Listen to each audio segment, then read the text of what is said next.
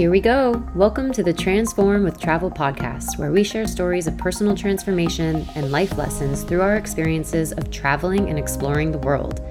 Travel is the ultimate accelerator for personal growth, and it can be the root catalyst for the pivots and plot twists we make in our lives. I'm your host, Kelly Tolliday, and it's my mission to inspire you to live life to its fullest, travel with an open mind and heart, and let the world show you a new perspective. I'm so grateful you're here with us today, so let's dive right in. Happy exploring. All right, welcome to the pod. Thank you. Sean. So happy to be here. Thanks for having me. We have Sean here. Sean Spire is the owner of Aspire Sports Lab and Aspire CrossFit, running the business for five years now, which is amazing. Uh, you spent decades swimming competitively, and after retiring from the sport, just the traditional bodybuilding workouts, it wasn't going to cut it for you. And you wanted to push yourself and perform well and look good as a byproduct of athleticism, but not as the primary target, which I definitely want to dive into that sentiment a little bit more. Mm-hmm. So, CrossFit running and Ironman triath- triathlons quickly filled the void of swimming for him. Since opening Aspire five years ago, he's overseen the growth of the gym both in person and online, which I love for our listeners to learn more about who are not from South Florida to be able to learn a little bit more about your online offerings. Um, Aspire provides personal training, individual program design, and group CrossFit classes to both local and remote athletes all over the country. Sean believes that movement and nutrition are the pillars of health. However, we must learn how to achieve balance in order to maintain this lifestyle forever.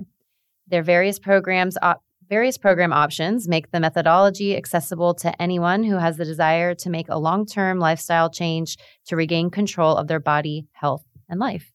So welcome. Yeah, thanks for having me. I'm so happy.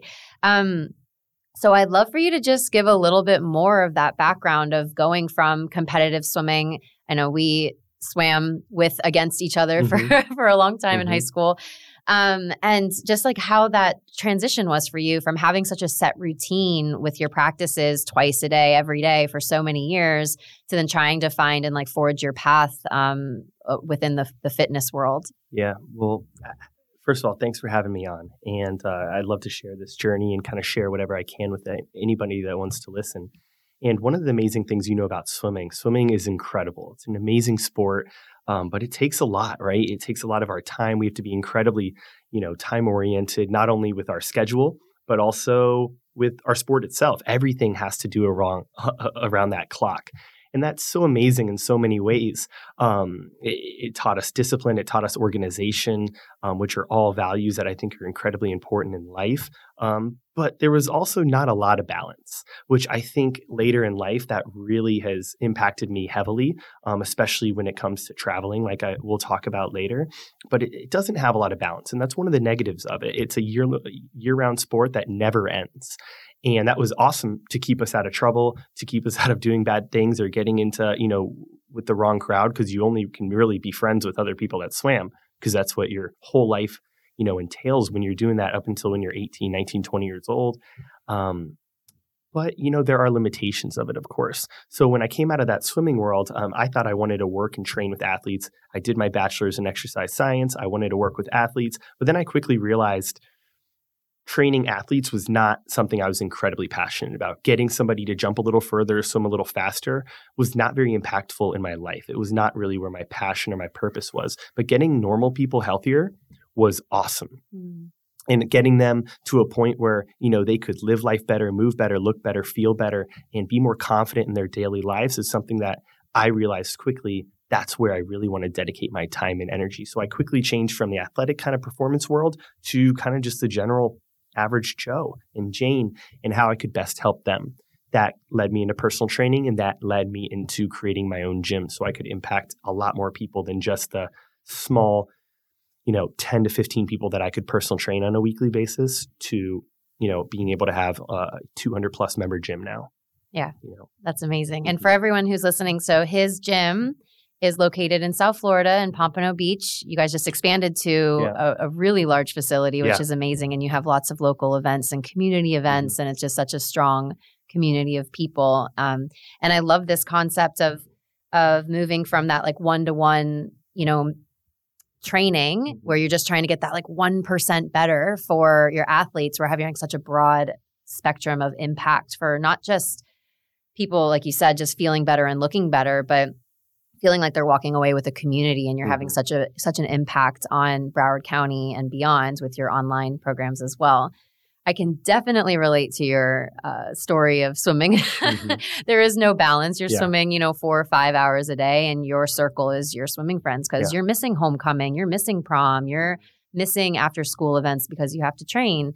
And I definitely can relate to the skills of discipline and motivation and always having a emphasis or relying an importance on feeling healthy and being healthy but it can definitely go to the other spectrum where we our bodies start breaking down because there's only so many times a shoulder can move in one direction like mm-hmm. in freestyle or backstroke and you're just starting to feel the effects of that out of balance movement or lifestyle i guess you could say um, and so, what to you, I, I love when you say how to achieve balance in order to maintain this lifestyle or this long term lifestyle forever, making this lifestyle sustainable, a healthy lifestyle sustainable. What does this balance mean to you? Like, what does that look like for you personally? Yeah, and I thought I think a lot of this stems from swimming also.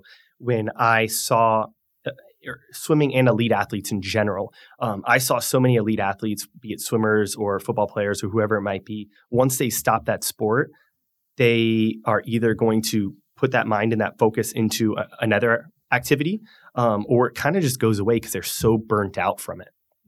So many swimmers I know, especially, um, are now battling being overweight, battling being obese because they were so just, you know, they did it for so long and they were so burnt out from it that it went just the complete opposite direction. And it's funny, I was well, it's not funny at all. It's it's a real thing. I was talking to a, a pro football player who was worried about CTE, and um, he told me, you know, he was talking to me about CTE and why he was going to retire, but he also said, he's like, but do you know the vast majority of football players are dying from obesity related diseases? I was like, huh, that's interesting. He's like, yeah, because we still eat the same amount, we still try to live the same way, but yet we're not training the way we used to anymore. And that's why I think balance has been so important in my life of taking all the great things I learned from swimming, the discipline, the hard work, the surrounding yourself with like-minded people. Um, but then adding that balance into it because there's some awesome things that we can enjoy in this world that don't need to go the complete opposite direction. We can still if you're into it, drink alcohol, which I, I love beer. I drink beer weekly. And, you know, I want to indulge in that personally. I love good food. I don't go out to restaurants. You can't, I don't know where the healthy restaurants are. That's because I eat healthy at home. I cook healthy most of the week. My wife and I cook. And when we go out, I order whatever sounds delicious on the menu. I'm getting steak, I'm getting fries, I'm getting any appetizer that sounds good because that's my balance. I love to eat out and I love to have a drink or two or three while I do that. And that's kind of that balance for me is knowing that like the vast majority of my week, I always tell people to look at their lifestyle, their week as like seven days. Obviously, it's seven days, but what percentage of those seven days are you being good? Or are you being active? Are you eating well? Because seven out of seven is 100%. That is unsustainable. You're going to end up like that swimmer who trained hard for 20 years and then now does nothing. You're going to end up like that student that, you know, had perfect grades all through high school and then just got over it at some point and dropped out of college. It's really hard to maintain 100%, but you can maintain 6 out of 7 pretty good. That's 80 that's an 85%. Mm-hmm. I always want people to have one day off. When I say day off, that could be from eating, that could be from abstaining from alcohol, that could be from um, whatever it might be, exercise. Um, but really, take a day off at least. Um, even five out of seven, that's seventy-one percent. You know, that that's a C average. You know, a lot of people say C's get degrees, and with our body, that's actually pretty true. Um, five out of seven days a week will make you incredibly fit. Now, the problem is when you get to the four out of sevens and three out of sevens, most people look at their life and they say, oh, I'm pretty good. You know, I do two or three days of this exercise wise. Oh, I, I eat pretty well, but, you know, I have two glasses of wine every night. When those start adding up and you look at it from a full percentage of your week, that is um, gradual detrimental changes. Even something as little as 96 extra calories a day could gain 10 pounds in a year. Wow. It's small, but if we can just maintain that balance of mostly being good, whatever good is for you, there's a million definitions and a million influencers or experts even that you could follow to define what your good is. Your good has a lot more yoga involved in it than my good. And that's totally okay. That's your good and you're moving. That's perfect. That's exactly what you need to do, Kelly, to be healthy. For me, should I do more yoga? Probably. but I would rather choose that hour of day and just do it something different with it. So we can all define what good is. Your good of nutrition might be totally different than mine. I am not a vegan. I'm not saying you are, but a lot of people believe in more of a vegetarian lifestyle. I am a big meat eater. And that's totally okay because I think we don't necessarily need to put ourselves in these boxes or these labels. If we just follow what we kind of believe is good and read and educate ourselves of things that align with our values and we stay good, whatever that might be for you, those five or six days out of the week, it's it's going to lead to a long time of you know being able to live this way and longevity and wellness and kind of get rid of that fear or that reality of burnout and trying to be perfect all the time because because mm. we can't be we can't be we've got to find that balance i saw it in swimming i got burnt out myself so how do i maintain this lifestyle for longer well maybe i don't force myself to exercise twice a day maybe i allow myself to take a day off maybe i allow myself to sleep in and maybe i allow myself to I had coaches that say, never just go through the motions. I need to train hard every day. I don't believe in that. It's totally fine to go through the motions some days. Just move. Just do your practice or do your movement or your exercise. That's okay to go through the motions sometimes. Yeah. Most of the time actually is probably okay. You know? Yeah. This episode is sponsored by Rising Nature Retreats. Are you feeling called to explore the world, tick off your bucket list, and make lifelong friends along the way? Are you overwhelmed from planning the logistics of your trips or sick of feeling like you need a vacation from your vacation when you return home? Rising Nature Retreats offers world class travel experiences infused with daily yoga and wellness, personal development workshops, unique adventure and cultural excursions, and holistic local cuisines. Experience the world as you elevate your wellness. Return home feeling rejuvenated and empowered to bring what you learn about other cultures and about yourself back home with you. This is the adventure you've been waiting for. Join us in 2024 to explore Thailand, Portugal, or Greece. Visit risingnatureretreats.com or at Rising Nature Retreats on Instagram and Facebook for all the brochures and information on upcoming international retreats and local of classes and events in South Florida. I I really appreciate you saying the concept of what's good for you and then allowing yourself to just go through the motions because I also believe it's more about like setting like parameters for yourself. Mm-hmm. It's not like I have to hit 100% every day.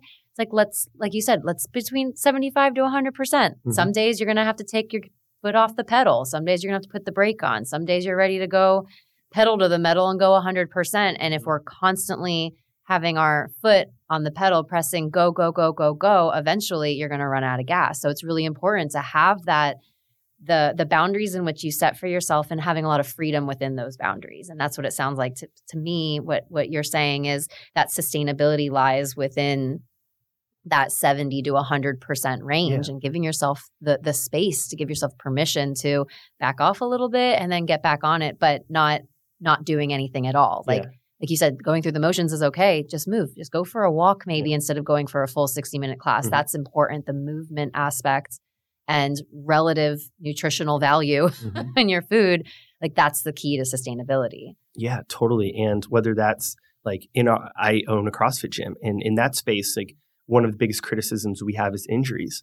And there's a lot of reasons for that. People don't move well. You know, maybe the coaching's a problem. Maybe you're just trying to do too much. But that's actually the third one. The lack of humility and trying to do too much is often the problem because we want to just get in and compete or get the most out of our day and try to crush this workout. When in reality, I tell people to look at their week, their four to five times a week of, of workouts, and they should only really be trying as hard as they can about one time a week. About 10% of the time, should they really be competing? Should they really be pushing themselves to the absolute limit? Other than that, they should just be prioritizing their form, their technique, all of that. But that's the same with all of our life. The ma- vast majority of our life should be routine. I feel like there's a massive benefit to that. But as we can talk about later, I actually I believe in also getting rid of that routine from time to time. I especially do that while I travel. Mm-hmm. And that's one of the things like we totally get off routine. But for the most part, I wake up at 4:45 every day. I, you know, then I do this, then I do that. I have the same morning routine every morning. I have the same nightly routine. My days are very, very similar in all the good ways. That's how I believe I am at the level of fitness I am, at the level of business I am, at the level of family or husbandship or you know fathership that I am is because of that routine. But it's also healthy to completely get off of it as well and like you said allow that flexibility to occur. You know? Yeah, and it's important for your body to learn how to be flexible because mm-hmm. life isn't going to be the same every single day. Even totally. if you wake up at the same time and go to bed at the same time, mm-hmm. what's happening in your day, your stress levels, you know, your son could get sick and mm-hmm. your stress levels are going to go up. So, like having your body be able to be metabolically flexible, mm-hmm. stress flexible, mental resilience flexible is really important. And I, you're so right. I love your your conversation around traveling and allowing yourself to kind of go off that routine a little mm-hmm. bit.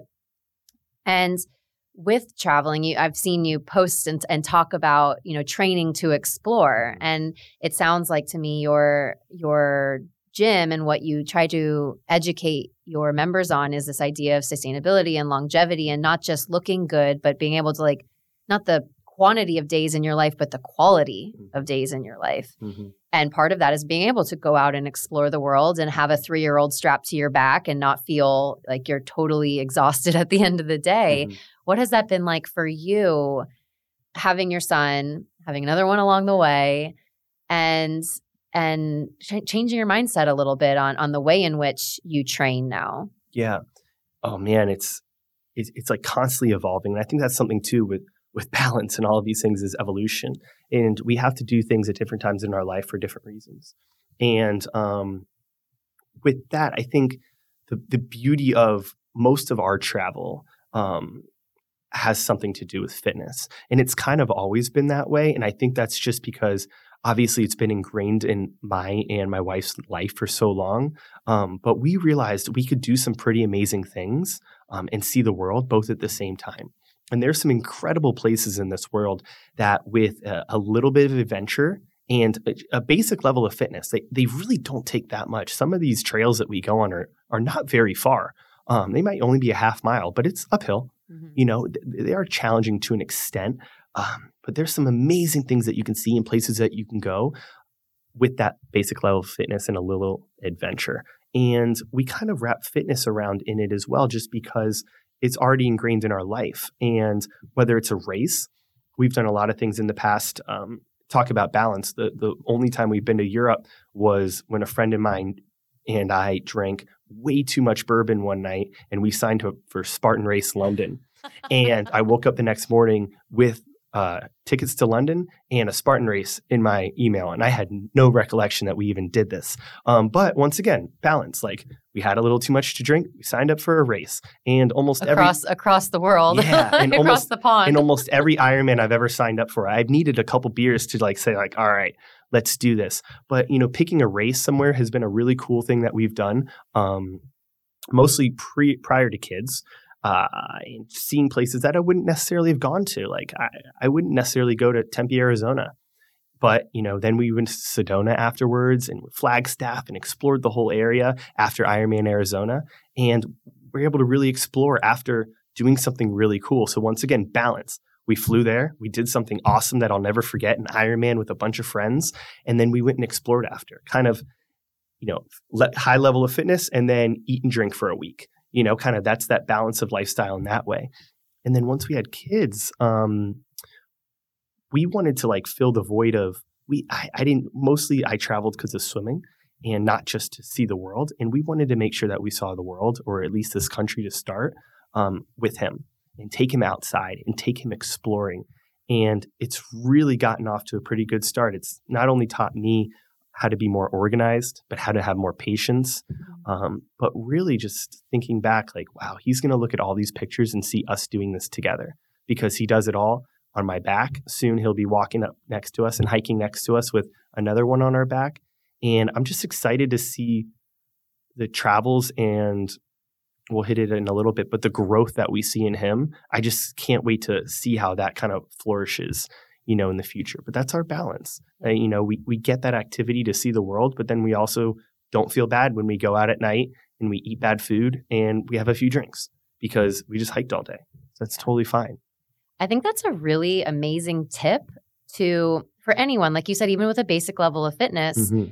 on how to merge fitness and travel. And it doesn't Mhm. need to be an Ironman. It could be a color run. It could be like an organized national park hike. Sometimes the national parks get together and say, on this weekend, we're going out and exploring and finding, you know, new observations of the park. We need people to come in to Mhm. volunteer. There's really cool ways to say, hey, I've never been to London. Mhm. Let's see when there's a race. I Mhm. remember my friend and I did our first triathlon two years ago and it was in South Florida. It was in uh in West Palm Beach over Singer Island. And we're like, wow, we should really make this like a trip. And our next triathlon, let's go to Colorado, let's go Mhm. to Hawaii. Both of us are born and raised in South Florida. Mhm. There's not a lot of hills. Mm-mm. The biggest hill is a bridge. So we start climbing over the Singer Island Bridge, and we're like, "Wow, this would really suck if we have to go up and over this bridge on bike and and running." And we didn't really look at the, the trail map, and lo and behold, we went up and over twice, and we immediately scrapped our idea of Colorado. We're like, Mhm. "We need to train a lot harder if we're going to go do a triathlon Mhm. in Colorado. There's no way we can handle this right now." But it was such a cool idea to think, "Hey, where's some really cool spots?" So instead of Colorado, we looked at um, uh, Cocoa Beach. We looked Mhm. at one in Islamorada, and we're like, "There's a seven mile bridge run in the Florida Mhm. Keys. How can we bake in fitness, which is an important part of our lives too, Mhm.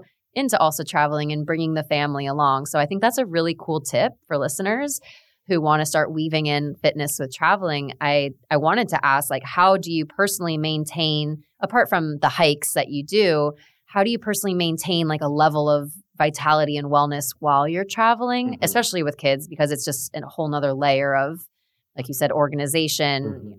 thinking things through, and nap times, and all the things that come with having a toddler while you're traveling. Mhm. How do you maintain a level of that balance, like you said? Is do you ch- try to stay within certain, like, I don't want to say restraints of try to stay within certain meals that you eat? Do you try to, you know, uh, how does that look for you while you're trying to maintain your energy while you're traveling? Yeah. So we can first go food wise, you know, trying to one of the first things we do when we go somewhere is go grocery shopping.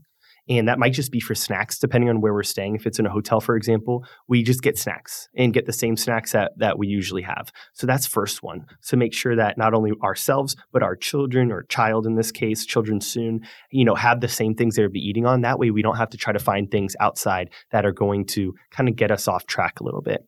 So we go grocery shopping, we get snacks. Um, next up is especially when we've done longer trips, such as the past two summers doing um, national parks, is that we're renting a van and we're cooking almost all of our food. So almost all of our food, we will go out as more of a splurge, um, but we're cooking all our food, and it's basically the same things that we eat at home. So nutritionally, it's staying very much on point.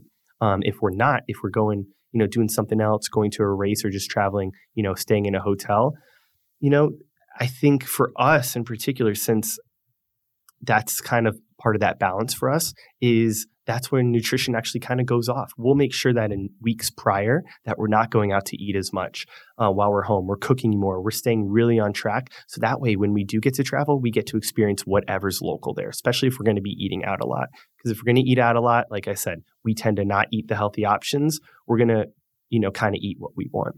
So I always have a hard time when people at the gym ask me that travel a lot, like for, for work, how to stay on track. I'm not the best person to ask because I'm the one at the restaurant that orders whatever I want. That's because my balance is mostly done at home and I have that kind of set in stone that I eat, you know, the same kind of things all the time and they're good for me.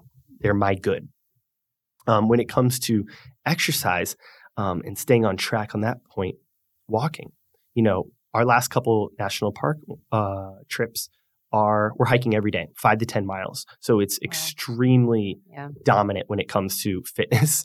And we don't really have to worry about that component. But if not, we tend to walk as much as we can, whether that's, you know, the best way to see a new city is walking or running.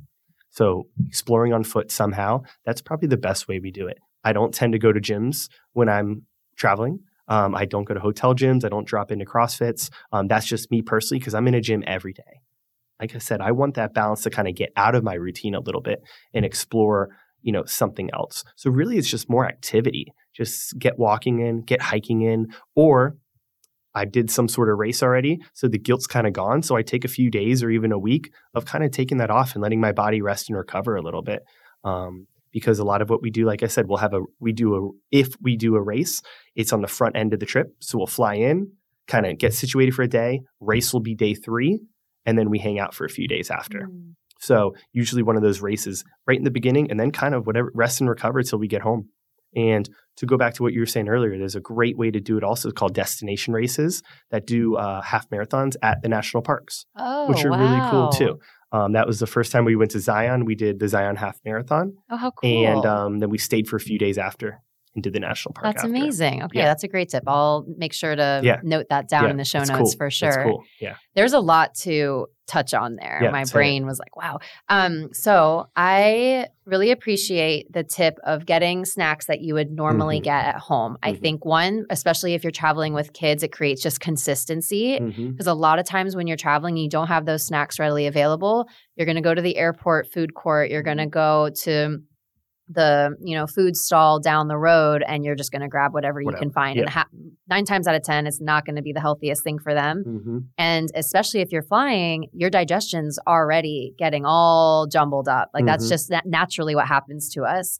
And so for them, their little systems just really need, they really crave that consistency, especially nutritionally with what they need. So I Mhm. think that's a really great tip. Like get similar, if not the same snacks that you have at home. Mhm. And the idea of knowing that you've done the work before your trip, like not trying to like Mhm. force yourself around these constraints on your trip. Cause like you said, this is a time for your brain to just like let a lot of that, Mhm. let a lot of those restraints go, let a lot of those um, routines go so that you can just reset mentally and physically. So Mhm. knowing I've done the legwork leading up to Mhm. this trip and now I'm going to do my best to stay healthy, but I'm also going to let myself just, you know, enjoy and and and and take in everything that Mhm. this place has to offer. and walk and do things that, Yes. that will get you out of there. Find hikes or just simply walk around the city or you know do things that can keep you active. But i think that's part of that balance is that we do need that mental reset sometimes. And personally so much of my life is so structured which is good. I love it. It makes me very productive. I absolutely love it. However if i want to continue that for the next year and decade and multiple decades of my life i need those little resets so it's a good mental reset and physically taking a week or two off from from exercise is not going to put you very far behind. It's simply not. Uh, as long as you get back to it, that's the biggest thing. Is you know I see a lot of times people staying in really good habits for a long period of time, then something knocks them off. Could be a trip, could be their kid getting sick, could be something at work, and they get knocked off for a week or two or three. That's not that big a deal, but it's making sure. So when you get back from that trip or whenever that thing ends, um, like I said, for me, I kind of get off of my routine while I travel. I don't work out a lot. Um, I just do active things while I'm there. But I, as soon as I get back, one of the most important things I do on the first day I'm back is back to my routine. Not allowing that lack of routine or that kind of break I had, that reset I had, both mentally and physically, kind of bleed over. Let's reset back to where we were. Make changes that are necessary. Remember, we should always evolve. If you, for some reason, had an epiphany during those two that two week vacation that doing X, Y, or Z in your life isn't meeting your goals or your needs anymore, great, get rid of it. We should actually continually kind of do a little analysis of ourselves and find out what's working, what's not, and get rid of the things that are not working. But keep those things that are working and get back to them right day one. You need to get back to it. That's the most important part. Yeah, I that those epiphanies happen a lot Mhm. while you travel, Mm-hmm. especially because you have that break away from your day to day. You have that little bit of space to breathe and then start asking yourself a little bit of those deeper questions. It happens a lot on hikes. I don't Mhm. know about you, but Yeah. as soon as I start hiking, my brain's like, Mm-hmm. "Who are you and what's your purpose in this world?" And, do, and do I really need to be spending an hour of my day doing that? exactly. The answer is maybe. Yeah. Uh, but the answer is maybe not. Yeah. You know, maybe not. Uh, I journal every day, and it's always been every morning for the past since my son was born. Was the first day I journaled, and it was always every morning. And then I realized at some point, I can skip a day. I don't really have anything to say today. Mm. I don't need to just do it because it's a habit. It's basically a routine. I, I don't need to do it every morning. And you know what? Sometimes in the middle of the day, I like journaling, and sometimes at night, I like to throw some ideas down too. Crazy. So that it doesn't have to be something that was at five o'clock every single morning anymore. It could move around. So maybe I'm flexible with that, or maybe I just completely get rid of it. And for periods of time in my life, because it's just simply not working for me anymore. I used to read every single morning also. It was causing me to have to wake up so early Mhm. that I'm like, you know what? I'm going to change that to later in the day. because four four fifteen a.m. is really early. I'd rather four forty five. Yeah. Yeah. That's still really early. yeah. It, it is still early. It is still early. Oh my gosh. Yeah.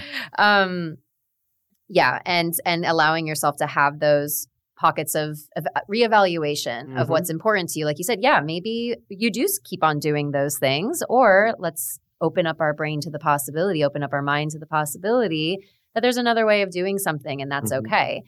I would love to hear more about your recent trip to Washington, mm-hmm. your camper van trip. I know you guys did Utah last summer yep. and mm-hmm. then you did Washington this summer. I'd yep. love to hear just like things that happened and what you've observed and yeah. traveling with Dylan and you know just how that was for you guys living in a little camper van for how yeah. two weeks was yeah, it? Yeah, two weeks. Yeah. Um, and so it's great to be able to share because so many people have said they'd want to do something like that if they just you know knew how to do it or knew someone that could do it or whatever it is and we wanted to do the national parks because we had never been to a national park um, besides for maybe going to Biscayne Bay or Everglades just driving through, you know, we had really never been to a national park. And it wasn't until we flew into uh, we went to Grand Canyon and hiked rim to rim, just uh, her and I and a few people from the gym. Uh, and we did rim to rim in one day. And that was our first time seeing the Grand Canyon, being out west like that. And we're like, wow, we got it. We're in. We got to do this. And so we decided we're going to see the national parks and we're going to see all of them. And we started with Utah. That was my wife Erica's kind of first dream to do a the, a Utah loop, uh, which was all five national parks in Utah, which we did last summer, and we did that in a van, obviously. And then we just went to Washington State and did the three national parks there: North Cascades, uh, Mount Rainier, and Olympic. And I think the biggest thing going in this, like, is probably with everything in life, right? Is fear, fear of the unknown. Like, we don't know what we don't know, and we don't know how to do these things. And we've never rented a van. We've never stayed in a van. Most people don't even know how we rent a van. So I just Googled it. And there's tons of ways to rent vans now. And it's just a matter of doing it and having that little adventure and exploration in you and knowing that like you're not going to do everything right. And we learned a lot on our Utah trip. And we learned even more on this trip because now he's our son's three and a half and we're in a small van together for two weeks. And how does this all work? And it's awesome. We flew in, we used a site online to rent someone's RV. We uh, went right to their house, rented their their camper van, and drove out to Olympic National Park. And we did that for all the parks. We stayed in various locations, probably different places almost every night, different campsites. Uh, some are campsites, some are just uh, open land where you can stay, some are private property that you pay small fees on. Tons of apps to help you find all these things out, as well as you know a lot of reservations we made previous to that and just a combination of everything. But I think the biggest thing that we took from this last trip, well, one, it completes us get completes us get out of our routine. Mm. So that's the one thing that I absolutely love because we're in a house all the time. Now it's just us anywhere we want to be. And it's great because a lot of these national parks don't have a lot of amenities. They're in the middle of nowhere. So having your own van or having your own RV is an awesome way to see it because you can your home's wherever you want it to be. Yeah. Um, we go to our different spot every day. We'd pick the hikes that we wanted to do from AllTrails and we would do them. And I think the biggest part is there's a the balance between once again we go to balance between actually planning it and adding a little exploration into it, especially with a kid, because we kind of need to know where we're staying at night, or at least have a really good idea. But what we're actually doing that day might totally change. Weather conditions are dependent, trail conditions. Is it crowded? Can we get parking at the trailhead we want to? Um, is Dylan going to cooperate? Because he might want to, he's kind of, it was getting to the age where he wanted to hike. Mm. And last year we could just bribe him with a cookie and he'd hop right in our bag. Um, but this time he actually wanted to hike. So it took a little longer to get him in there because he had to get tired first. But I think that's the biggest thing is, like you said earlier, like flexibility. And that really teaches us that flexibility. And what do we, we kind of have a plan for today, but hopefully we can get it done last year we really wanted to um, hike Angel's Landing in Zion, which is a tiny, you know, tiny little trail, um, you know, 2,000 feet up in the air. And our first try attempt at it, it was cold. Dylan was not happy. He was yelling the whole time. We had to cancel it. The next time we tried, we were able to do it. And he was asleep the whole time in the pack. We walked up this tiny little trail up to the, the peak of Angel's Landing, and he woke up at the top. We were we were scared he was going to be terrified, but he loved it. We walked all the way down and we just had to adjust a little bit. We had to be flexible with it. Same thing this past trip. There are times where, you know, we're able to do exactly what we want and it's going to go exactly as planned. Other times where, you know, maybe it's turning a little bit more into a nature walk than on the trail because he just has to explore a little bit. Mm. And we go, it takes us an hour to go a half mile. And that's okay because he's exploring. He's getting so much just, he's immersed in nature. He's not staring at technology. He's not watching something on YouTube. He's just involved in whatever's around him, and we're involved with each other as a family. Mm-hmm. So it's really nice. This episode is brought to you by Child and Company. Child and Company is South Florida's first family-friendly office space featuring private offices, a professional content creation studio, and childcare for hybrid work and work from home parents located in Boca Raton. Child and Company is founded on the belief that you shouldn't have to choose between raising a family and being career driven. Their core mission is to create an environment where family and work can exist in harmony. The best part to me as a mom is that you can pop in and breastfeed your baby or have lunch with your toddler if you like, and then pop back into your office for your Zoom meeting, which I think is so key, especially for newborn moms going back to work. It's the perfect transition from emerging out of the newborn bubble and getting back to the business you love. Child and Company provides you the flexibility to work in a beautifully designed, ergonomic private office with insanely good Wi Fi connection and soundproofing while just being steps away from your child.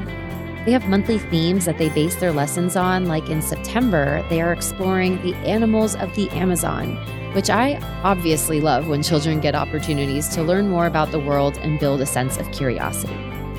Child and Company offers weekly and monthly classes and events like Zumbini, music class for babies, mindful cooking for toddlers, big kid yoga, and mindful mama community events, and so much more. I've been a member since February 2023, utilizing their private offices and their professional content creation studio. Child and Company is where all of the magic happens for this podcast. Their beautiful recording studio is soundproofed with state of the art equipment, microphones, lighting, and cameras. So you can record your podcast, course content, meditation clips, and anything else you might want to record for your business. The Child and Company team truly feels like family. They are an extension of my team over here at Rising Nature Retreats and the Transform with Travel podcast, as well as an extension of my own family. If you're local to Palm Beach and Broward County, do yourself a favor and check out Child and Company. Visit www.childandcompany.com or head over to Instagram at Child and Company. Yeah. Have you guys, because it's what I'm hearing previously was, you know, I have my structure, I have my routine, I have my goals, I do all these things. And then on the road, it sounds like there's a lot more flexibility. Have have you had to learn that with, with having a son with traveling, or were you always like that as a traveler? No, definitely learned. Yeah. Um, yeah, definitely learned. And that's why, like, there's got to be a degree. My wife's very good at planning. And she basically would have, you know, frameworks of the entire trip set up, um, but just allowing kind of letting it go where it might have to. You know, that might mean an extra day or two here. That might mean having to skip this trail. So it's definitely a learned trait. Um, but what we've realized is like as long as we're together and we're hanging out and we're just exploring somewhere new, it's okay. Like just allow it to happen. Weather's going to happen, uncontrollable.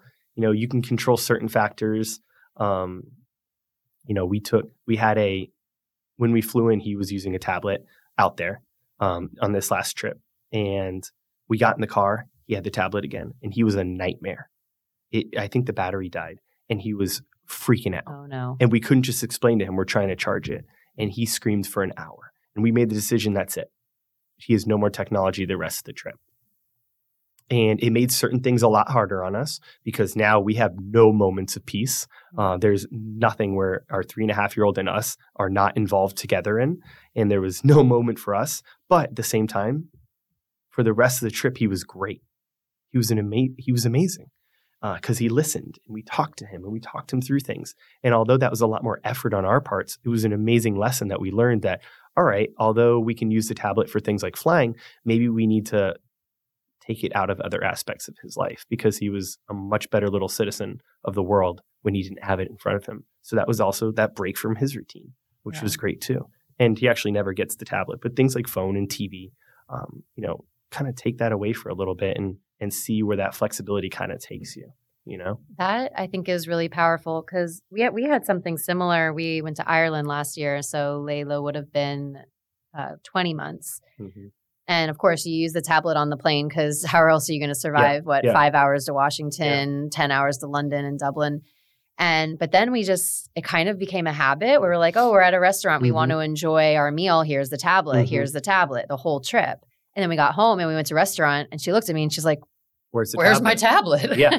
and I was like, wow, this is like this, this, it's such a pacifier. It's an electronic digital pacifier. Mm-hmm. So like you said, it was a lot more effort on your end mm-hmm. to take that away, but you've no, you noticed an immediate change in his oh, behavior oh, that was benefiting the overall yeah. goal of the trip, which was experiencing that part of the world together. Mm-hmm. And I heard this quote this morning actually, and it was parenting is a learned skill. Mm-hmm. So I love that because we're mm-hmm. always learning. Like it, mm-hmm.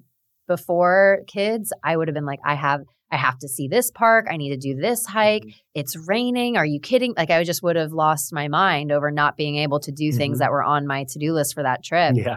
And with kids, like you said, it's just one of those things you, you learn as you go mm-hmm. and you learn you have to be flexible because they're their mm-hmm. own little humans and they have their own preferences and you kind of just have to let go, like you said, let go of that perfectionism or let go of mm-hmm. those details that you yeah. so want to grasp onto and everything you're doing and they're learning from are the most important things we could do within our parenting, right? Like we're, we're constantly teaching them values and we're constantly leading by example.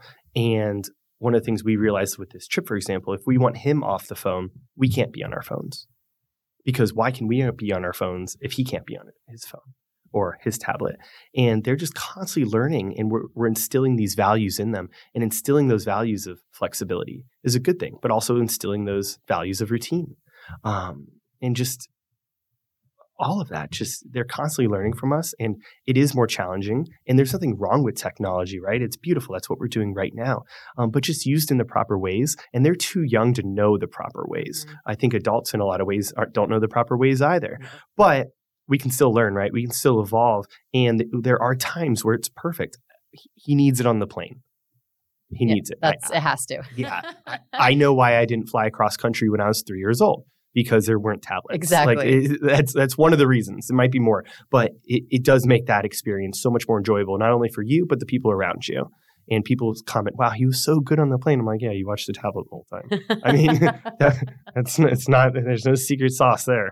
Um, but then outside of that, let's take that away and make sure that he's watching what's around him. And that was one of the reasons we took it away. I remember maybe it wasn't battery. Maybe it was just because we wanted him to look around. We kept pointing out mountains for him and he wasn't looking at it. But at the end of the trip, he was saying mountains, volcano, Mount Rainier. He was pointing things out outside the window and just being so observant of his surroundings because they learn. They learn from everything they see. He's three and a half years old. They learn all the time. They learn from our actions. They learn our values. They learn our morals. They learn all these things. Um, but if they're just staring at a tablet the whole time, they're not going to be able to. Yeah. Now, can we use it as that little crutch every now and then? 100% but we have to find those boundaries and make sure that those boundaries are clear enough that they know it too. It sounds like almost this example of knowing the boundaries of the tablet use. Mm-hmm. That one to two days a week mm-hmm. yeah. is your cheat day. Yeah. And then as long as, you know, 70 to 800% of your week you're on it, right? So yeah. maybe he watches a little bit of TV after school. Maybe yeah. he does a little bit of this, but for the majority of his week, mm-hmm. he's he's on his boundary of tablet use and it can be almost it's it feels like to me directly correlated to us with our nutrition and our health. Yeah. We have those 1 to 2 days where we're we're enjoying ourselves, we're indulging a little bit, but because we've done the work of within mm-hmm. our boundaries of of staying within mm-hmm. that realm of fitness and movement and nutrition. And it seems mm-hmm. like the way that we want to instill those values of boundaries and knowing what's right and what's wrong within our kids, it's like we're like reparenting ourselves yeah. in the process. Yes. Yeah, you're so right. Because I always tell people too, it doesn't have to be one or two days, right? It could be like you said, after school. If if I have a client that says, you know, I want to drink one glass of wine every night or two glasses, I'm like, great. Awesome. That's 14 glasses for the week and you're done. There's no more on Sunday. There's no extras. Like that's your week. That's your percentage that we've talked about. Mm. It could be on a daily basis. It could be on a weekly basis. And it's the exact same way. And that's that's with everything in life is having those boundaries. We should, you know, living essentially if we're on a highway, right? Like that's 100%. We're going right down the lines. But if we swerve off a little bit, like it's okay. Like you're not flying off the highway. You're not flying off the road. You can actually, there's quite a degree of swerve, right? You can go all the way off into the median and you still haven't hit that guardrail to fly off the cliff. And that's okay. Like if we just focus a little bit more on those guardrails and a little bit more on on where should we stay, where's our lane, then that's great. We can switch lanes from time to time, but mostly staying in that lane as much as possible, whether it's nutrition, whether it's exercise, whether it's technology use. Um, an overindulgence of anything is a massive negative Mm. anything. Yeah. You know? And we, we just need to kind of keep that those boundaries on and, and like you said, you know, working on that tablet usage for for him on this trip was a was a huge one for us, you know. And also looking at ourselves of how much do we use it in front of him? Yeah. Because if I'm always on my phone, shouldn't his expectation be to always be on a phone? Yeah. I think about that all the time. It's so hard when like, all right, Leila, Mm-hmm. it's time to turn the TV off while I'm like scrolling on my phone. Mm-hmm. And it's in their brains. It's like, well, what do you mean? She doesn't know that I'm working on a work email. It just that's a it's a fun thing for her to look at is the phone. So Yeah. you mentioned um instilling values in your kids. What would you say? And Erica's not here, your wife, so she it's coming just from you. But what would Mm-hmm. you say are some of your like top core values within your family culture that you're trying to instill within your family? hmm Yeah, the three, the three to four biggest ones. She would definitely include the fourth one because this is a conversation I think all families should have. Um, I think all families and relationships should talk about their core values, and I think that's one of the biggest things we lack within our American society, maybe our world society. I don't know. I live in America, and I only. I, I kind of live in a bubble in certain ways, in certain good ways. I know a little bit about, about the world, but I keep to you know my certain bubble to a degree, in that we don't talk about those core values and we don't live them enough. And uh, the number one that I think that would be within ours, and we would agree on, is humility. I think to, and it's a hard one to have, and we constantly battle it. I know I do, um, but just the willingness to learn and learn from others and be wrong, and just humility in general is is probably our number one value that that I really cherish that I want to instill in him. I want him to be hungry to learn. I want him to be hungry to be better, but I want him to be humble to the fact that he might not know everything or that he might be wrong in situations or that he needs to gain another perspective in order to really um, understand this. Um, hard work would be the next one. Um, at the gym, we call it hunger, um, but kind of in our family, I kind of look at more as hard work. And work ethic is incredibly important to me. Uh, I want our kids to be hard workers. I don't mind so much if it's in figure skating or if it's in technology or what field it is, and I will support him in any way that he wants to go with that hard work, academics, sports, whatever it might be, um, social service, whatever it is. But he's got to do it good and he's got to work hard at it. He's got to give it his best. Hard work would be a huge one for one us. Next up is integrity, and uh, you know, once again, we got to live these values as well, and making sure that we're honest about everything. You know, when we were at the ER last night because he broke his wrist, um, the the doctor when we were getting X-rays was trying to sugarcoat something about like, oh, we're just going to take pictures of your arm, you know, and I'm like, they're taking pictures of your bones, and he's like, what? And I was explaining to him the bones, and I want him to know everything about that. We don't need to sugarcoat anything, um, maybe some things, but Yeah. you know, we should be as honest as we can in that moment, and um, even you know whatever it might be. So integrity would be that one. Uh, so we obviously have humility, hard work, and integrity. The last one that she would definitely throw in there is happiness. Um, I find happiness in certain ways um, that other people wouldn't find happiness in. I find happiness in hard work and in humility, and other people would define that a little bit differently. Um, Erica, my wife, would just say happiness. She wants to raise a happy, healthy child. And that is something very important to her and our family is for them to just be happy too. Because if it doesn't make them happy, what's the point in doing it? So I really strive to really instill the first three core values, and then she's kind of she's she's wants to make sure we're happy, which is an excellent addition to those you know three to four values that that we can instill on a daily basis to our children. And um and I think about those all the time. Uh, like I said, I think it's probably our greatest issue that we have in this country is one family should know what their core values for. What do you stand for? Mm. What do you believe in? And what are you trying to represent yourself and give to your family? And furthermore, is it's the easiest way to make a decision in your family and in your life and in your business. When the question's presented to you, I simply, you know, I have a very similar but different core values at our gym. It's uh, hunger, humility, conscious, purposeful, and elevate others. Mm-hmm. Those are our five core values of Aspire. And if any business problem comes to me and I don't know the answer to it, I think back to my core values and it's answered very quickly within an instant, I know what I should be doing for this situation if I just choose along with those core values. Mm-hmm. Same goes for our family. Same goes for that. And last night, for example, he hurt his wrist, and I did not want to take him to the ER because I don't go to the ER. I don't really use the hospital system. I try to do everything myself, and that's how I treat myself. But now this is my son. What do I do? Do I let does his arm hurt? Like, eh, it doesn't really seem to be bothering him. Like, let's just wrap it up and wait a few days. That's what I would do. So why shouldn't I do that with my son? But my wife wanted to go to the ER.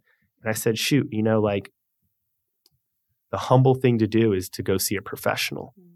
I need to, you know, I need to listen to my wife and I need to see a professional. Both of, you know, she thinks that we should do this and they know the answer to it. You know, they'll know whether it's broken or not. I don't.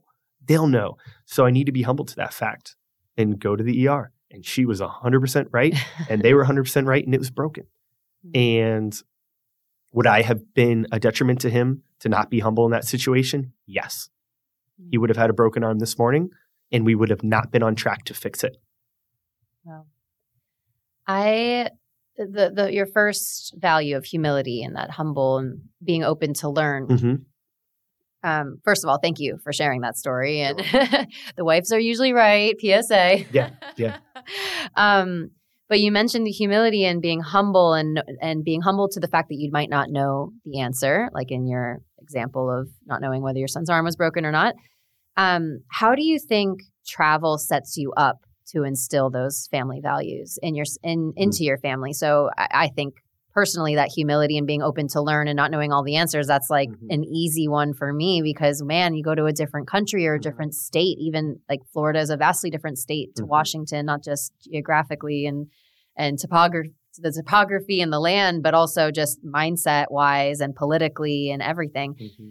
how do you think travel helps you set and instill your family values into your family yeah that's a great question i think first of all it's a it's a blank slate, right? So you were going to an unknown or maybe a partially known place and giving yourself the opportunity to learn that culture, that world, that area and take it in at the same time with your with your with your family.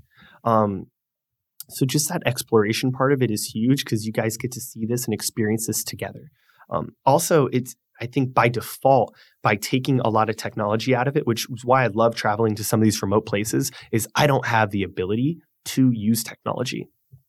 I have an EPIRB GPS that if something is an emergency, I can get us out of the situation. I can text satellite phone. I can do those things. But for like day to day communications, I might not be able to communicate at all with people. So the absence of technology, as well as just us being pushed together, especially in a tiny little place like a van, is the perfect opportunity to instill those values because we have almost 24 7 in a tight closed space all together.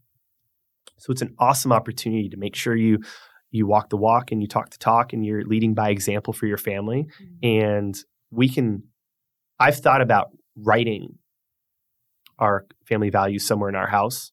I've thought about it at our gym, writing our gym values. And I think both are cool. And I, I'm not saying I won't ever do that, but what's better than having it written? It's a good reminder. And I'm not saying I won't do it. Maybe I can do it somehow cool some way and maybe in a beach sheet decor that goes with our house that my wife would allow one day.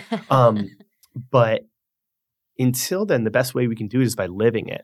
And that's the number one way you could do it anyways. So that trip that, you know, gives you that opportunity to completely make sure you're living it right. Mm. You're taking in a new place. You're with each other 24 7 and you're getting to experience new places and new people together for the first time. They see those interactions. Yeah. They see how you interact with the world around you. It's a really really cool way to demonstrate it. I, I think that's the best way I can describe it. Yeah, for sure. It's like a microcosm of Yeah. your daily life, Yeah. jam packed into two weeks, and you get a, a, microscope, Mm-hmm. microscopic level of observation within yourself. Yeah, and you can point out those observations, right? Mhm. Like I went and got ice cream with with Dylan when we were in a small town in northern Washington, and I pointed out how nice the person was. I was like, "Wow, wasn't that person very nice?" And he's, "Yeah." And I was like, "Did they let you try as many flavors as you want?" And they're like, "Yeah." And not to say that you couldn't find that in South Florida, but I've never pointed out a really nice person to him in South Florida.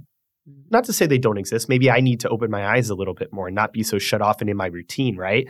Um, but you know, while we're there, I'm able to do that. So he sees, oh wow, there's nice people. You know, maybe I should be nicer. Or, you know, just how we interact with any of our surroundings, talking about the geography or how different things are, or, you know, even even negative influences. Mm, You know, you know, being able to point those out. Yeah. And we were walking through the streets of Seattle, and there was a massive homelessness and drug use problem in Seattle, especially in the tourist areas that we were in. It was terrible to walk through. And we pointed it out.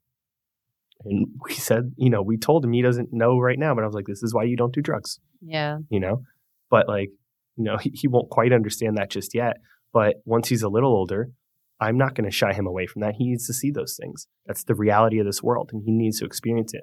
And hopefully that will keep him away from some bad things as well. Those good examples as well as those negative examples. Yeah, and also compassion as well. When you Yep. go to um, other countries and there's just Mhm. different poverty lines and Mhm. different normals, Mhm. different realities, and be able to just have compassion for what's happening around the world and Mhm. opening up their eyes to, you know, all the highs and lows of of the world and what it has to offer. So Yeah. and just making sure he's observant, pointing things out to him, new things. We when we're in that routine, when we're in that daily life, right? Like driving up to Boca today to see you, I didn't look around at all. I stared at the road. I mean, there's nothing I haven't seen before. yeah, I, I'm not pointing out things to him, but when we're traveling, I'm constantly pointing out things to him, new things. Oh, look, there's another van like ours. Look at that mountain. Look at that. This. Look at that. You know, and then it makes him more observant in daily life too, because every day he's seeing new things, even though I'm not, because I'm in my routine. I see this all the time. I've lived here for long enough. He's still seeing these little things, and I think that's from travel as well, because we're pointing them out when we're traveling. That when we get home, he's still noticing Mhm. because he's still constantly looking. Yeah. And and not only is that observation good for him, but it's also keeping you in the present moment and reminding you how much beauty Mhm. is all around you. Yeah, yeah. I remember we we were driving through Ireland, um, the trip that I talked about last summer, and we there was constantly cows and horses and sheep, and there's the moo moos and the nay nays and the you know all the different sounds, and then we're driving around uh, off I ninety five in Florida, and Mhm. she's like. Can I, where's the moo moos? And I was like, we're going to have to go really far west to go Yeah. see some moo moos here. Yeah. Like there is a lot of concrete. There's not a lot of moo moos. So it's interesting how their brains are always looking out for those points of And they awe and remember, wonder. too. Yes. Like I- Yes. they might not remember that specific trip when they're two or three years old, when they're 10, but they'll remember pictures, but they'll remember these experiences. And these experiences will come on. Someone once told me, like, asked me, they're like, Oh, why are you doing this with your son? He's not going to remember any of this. And I was like, A, that's kind of depressing because I really want him to. So thanks for bringing that up. B, um, I'll make sure I take more pictures. C, but he will remember the experiences. He has, you know, the first time he saw a mountain was in probably Utah, uh, something resembling a mountain. And then when we see more mountains, he goes, Oh, mountains. Mhm. He knows what they are now. And those things build upon their layers and layers of knowledge that they'll take for the rest of their life. So that observation and just getting those new experiences, he grows so much every time we travel. I Every yeah, time we travel. I love that so much because they don't remember every story you've ever read to them, every hug you've ever given. Mm-hmm. They don't remember you teaching them how to walk. They don't remember any of those developmentally huge milestones Mm-hmm. and that, that that overall sense of support and safety they remember they have at home. They don't remember the day to day, but they'll walk away feeling loved and supported at home. They'll walk away being confident to try new things. Mhm. riding their bike for the first time, all of those things that we think are normal adventures for our Mhm. little ones to have. So, why don't we think that the experiences abroad or traveling or hiking, why don't we think that those experiences, while they might not remember the specific details, they'll remember like the experience is imprinted in their Yeah. being? and they'll remember they'll remember all exactly it's it's now their personality Like I know that hard work will be instilled in Dylan because I've taken him on my back up a mountain before, Mm. up multiple mountains, and he'll see pictures of that that I didn't go by myself. So not only am I t- take, teaching him hard work by taking him there with me, not only am I demonstrating that this is part of life, that we get to travel and explore and do hard things, um, but we're doing it together as a family, which is really cool. And he's also going to remember that what was I doing before that trip? Well, I was training in the gym and I was working hard in order to get there. I was changing up my training routine and including him in it, where we were doing steps and weighted step ups and lunges and other things like that, training to walk up the mountain. And we talked about it. I said, Hey, we're doing step ups today. We got to practice walking uphill. And he's like, Hiking. Yeah. And I was Aw. like, Exactly. And he knows that we train to do these things. So there's effort that, you know, they always say, like, it's not, what's the quote? Um, it's not about the destination, it's the journey, man, you know? And like, I agree. Cause like, yes, the destination's cool, but some of the coolest trails I've ever done and some of the best life experiences I've ever had, the destination's anticlimactic in so many ways. It, it's it's okay, it's cool, but now we're going to go back. The trail to get there was so cool, or the path to get there, or the routines or the habits I created in order to get there are what's really the sauce right there. That that's where it's at. Because the destination oftentimes, like I said, is anticlimactic. Because once I get to a destination, it's slightly depressing. I just want to get to the next destination. I'm always goal oriented, forward thinking. Um, but the I really, really appreciate the journey. The journey is great. That's why if I don't get to the destination, I'm not very disappointed. You know, if I have to turn around early on the trail because something, un, you know, happened, I'm I'm not disappointed because everything I went to get there is what I find most rewarding. Mm. Thank you so much. Thank you so much for just Yeah. sharing so much and being so open and vulnerable about your own family Yeah. and and I think uh, listeners are going to get so much just from the fitness perspective, the goals and boundaries perspective, family culture. There were so Yeah, many amazing cool. nuggets through this. I want to offer just this last little space here to share if there's any last things you want to share or ways for people to connect with you online Yeah, or in yeah. person here in South Florida. um, definitely social media wise uh, i'd say instagram is my social media of choice. Uh, that's that's where i spend most of my time and po- post most of my stuff just at sean spires where you can find me my gym. Um, i share an awful lot of gym related things but also just health and fitness related things as well on there. That's at aspire sports lab. We're located in pompano beach. If you want to stop in and drop in for a workout we would love to have you anytime. Um, just come by or or message us online so we can get you booked for an appointment. And if you're not ready for a class yet, you don't think you're there yet, then go ahead and book an intro session with us. You'll be one on one with me or one of my coaches. We'll take you through a little workout and kind of find out what's best for you and the best approach for you and your goals and what's best for you moving forward. So come check us out at Aspire Sports Lab and Aspire CrossFit. Follow us online, message me on Instagram if you need anything. And uh, I hope I added some sort of value to your day and you got something from it. Thank you. Yeah. So I always finish these episodes with just four quick rapid fire questions Yes. off the top of your head. Hit me. Okay. If you could only go back to one country, town, or place in the world, where would it be? Yeah, Zion. Um, so I guess I'd be Springdale, Utah, but Zion National Park. It's my wife and I's favorite place. We love it. Um, yeah, we're going back there. Oh, I'm, s- I'm, Yeah. I've added that since watching Yeah. your guys' journey Yeah. there and Washington. I've added all of that to my bucket list. And once again, very accessible. Totally a lot of easy things you can do there. Amazing. And also great to do when it's hot as hell in Florida Yeah. to get out there Yeah. and it go gets out hot there in there the too, summer. though. Watch Yeah. out. Okay, number two, what's number one on your bucket list right now? hmm, number one on my bucket list right now. Oh, I, it has to be rapid fire. I don't know. Uh, It can be slow fire. It's okay. Yeah, number one on my bucket list. There's so many things I want to do. There's also so many things I have done. I guess since we were just out in Washington, I'd really like to climb Mount Rainier. Mm. Um, we obviously hiked around it, um, but my wife set a goal for her 40th birthday. Um, my goal for 40 is to go to Burning Man with my family. Her goal for 40 is to climb Mount Rainier. So uh, we want to do one of those two things. That'll be a big year for you guys. yeah, yeah, it will. awesome. Number three, what's the biggest life lesson you've learned while traveling? I think it's just got to be patience slash flexibility. Mhm. You know, knowing that the what you have in mind may not go that way, but just take it as as long as you just take it in as it is and uh, kind of direct it the best way you can. It's it's amazing. Awesome. And the last one is give one piece of advice to an aspiring explorer. Hmm. It's it's redundant in the word, but it's explore. Um, I, I, think so many people want to do things, especially with this beautiful or weird world, whatever you want to call it, of Instagram and social media. We see these things, especially if you follow a lot of like the you know wanderlust or exploring or adventure pages. You see these places you people go, and you're like, wow, that's so pretty. I wish I can go. Well, guess what? You can. You just need to explore. And a lot of these things are not very far off the beaten path. They only take a basic level of fitness. Um, and you're going to have some speed bumps along the way. I've gotten our van stuck on the side of river beds before. Like it happens, but like you'll find a solution or you can just ask someone for help. So just explore, talk to people, find out how to do these right, follow blogs, follow Instagram posts, and learn how to do it to the best of your ability. But just get out there and do it. Just explore. Love it. Yeah. Thank you so much. Thanks for joining today. For yeah. everyone listening, please connect with Sean online and please, please, please just reach out with any questions. If you've been inspired by this episode, please share with somebody that you love and we will just keep on exploring. Awesome. Thanks so much for having you. me, Kelly. Thanks for tuning in to another episode of the Transform with Travel podcast. Don't forget to hit subscribe so you never miss an episode of inspiration, adventure, and exploration.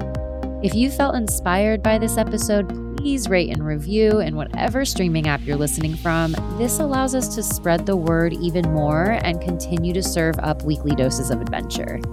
As always, we'd love if you could share the episode with someone in your life who you think will benefit from this conversation. Thanks so much for listening. This is your reminder to get out there and keep on exploring.